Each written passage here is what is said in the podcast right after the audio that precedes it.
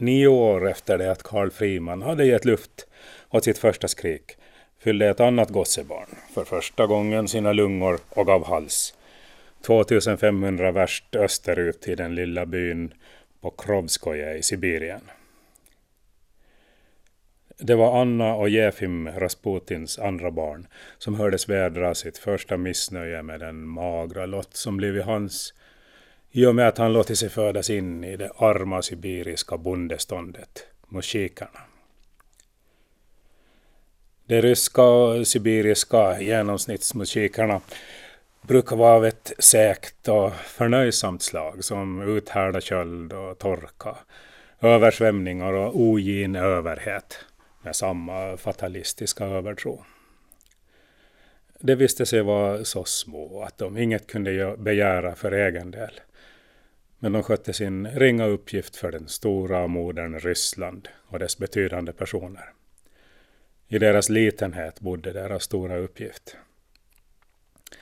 Men eh, gossen Grigori kom att förlora sin förnöjsamhet. Det kanske skedde i samband med en nära döden-upplevelse där han förlorade sin bror och själv i feberyrsel såg den heliga jungfrun framför sig och hörde henne kalla honom till stora värve. Bägge pojkarna hade fallit i floden Tura och dragit på sig lunginflammation men endast Gregory blev sparad till fortsatt liv. Efter detta höll inte bilden av ytterligare en seg och arm sibirisk musik tillräckligt mått som reflektion ur hans spegel. Hans bild behövde mera glans och färg för att reflektera någon värme och under ungdomen borrades ett stort hål av tomhet i hans liv. Tills han mötte den lots som kände kursen ute mot de varma havens vidder. Trons mäktiga farled. Till det jordiskt grandiosa kunde man bara födas av rätta föräldrar och där hade Grigori missat. Men trons hjältar kunde på sitt sätt vara lika grandiosa som godsägarna, äga anseende, ett mäktigt inflytande över folkets sinnen och till och med rikedom. En enkel musik kunde förstås inte bli en riktig präst, så han fick starta bland de allra fattigaste. Han blev starets och tog sig an predikantens, siarens och helbrägdagörarens värv. Hans tro blev stark och hans anseende steg så att man rent av började urskilja under längs hans väg. Och då såg han inte längre några hinder för sin gärning. Han var utvald och han kunde nå hur långt som helst. Det gjorde han också. Han nådde till och med kontakt med tsaritsan Alexandra och tsar Nikolaus II och lyckades övertyga dem om att han ägde gåvan att bota deras blödarsjuke son. Han ägde en oskattbar gåva just i förmågan att vara övertygande. Egentligen sträckte sig hans förmåga framförallt till cirka hälften av folket, nämligen den kvinnliga. Men med detta kunde man nå långt och Grigoris makt blev stor. Kvinnorna bar fram honom, spred ryktet om hans helighet och under, låg under honom och bar hans barn. Mot all denna kvinnoentusiasm tvingades även pompösa maktmän manövrera försiktigt. Och Nikolaus var trots sin ställning knappast någon riktigt hårdhudad maktmänniska. Förmodligen var Grigori det ryska imperiets mäktigaste man. Han var tölpaktig, obildad och arrogant. Tvättade sig just inte och stank som en getabock. Han söp hårt, även med ryskt mått. Och han hade genom alla år hustru och barn borta på Krovskoje, i den bebodda världens yttersta utkant. Samtidigt som han flitigt gästade Petrograd och Moskva. Hustrun Praskovje hemma i byn fanns alltid till hands för den allt mer prålande staretsen som lägrade hög som låg.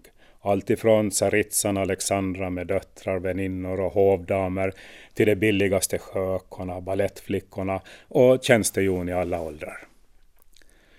Närhelst han sen behövde stabilitet och återhämtning fanns det trygga hemmet med hustrun Praskovje och döttrarna i den avlägsna byn.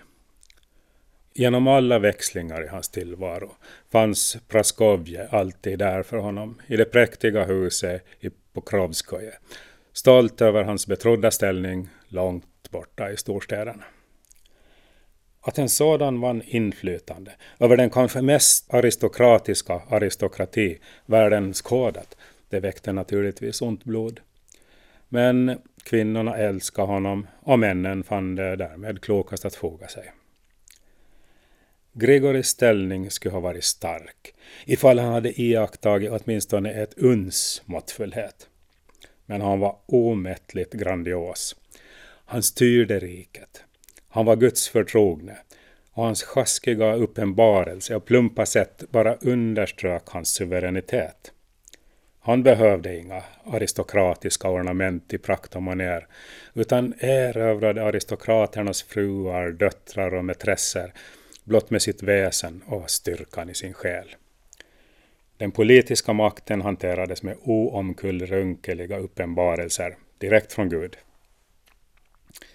Till slut blev han så omöjlig att en grupp sammansvurna vid hovet vågade ge sig på honom. Det fick honom att komma till Yusupov-palatset vid Mojkakajen mitt i natten under förespegling att han där väntades av prinsessan Irina. Istället väntar först Felix Jusupov med de övriga fyra sammansvurna gömda i palatsets övre våningar. Prinsessan sades vara på väg och i väntan på henne bjöds staretsen på bakelser och vin som doktor Stanislav Lasovert preparerat med stora doser cyankalium. Han äter och dricker med god aptit och borde falla som klubbad, till doktorn har beräknat dosen mångfaldigt. Men istället ber han Felix underhålla honom med gitarrspel. Felix, som är skärrad av den odödlighet han bevittnar, spelar dock dåligt och staretsen börjar ledsna på att vänta på prinsessan. Han föreslår att de istället flyttar över till ett sällskap bekanta zigenare, där det brukar gå livat till. Detta injagar skräck i Felix. Vem är denna varelse som traktar efter att sätta sig till bords och skratta efter att ha svalt en giftdos stor nog att ta livet av flera oxar? Han ursäktar sig och konsulterar sina sammansvurna i de övre våningarna, varvid man enas om att där krävs bly genom staretsens hjärta. Felix lånar storfurst Dmitris revolver går tillbaka till festbordet, stålsätter sig och skjuter en kula genom Rasputins bröst. Staretsen faller med ett vrål.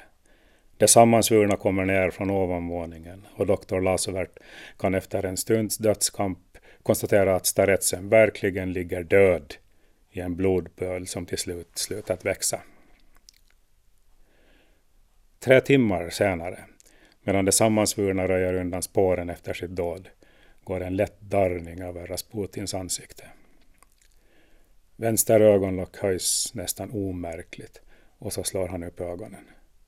Han kommer på benen, raglar runt bordet och får tag i Felix som efter stort tumult lyckas slita sig loss och ropa på hjälp. Purishkevits osäkrar sin revolver, rusar ner för trappan och ser staretsen vackla ut på gården. Han skjuter honom i ryggen så han faller och sätter sedan en kula genom hans huvud varpå han ger honom en våldsam spark i tinningen.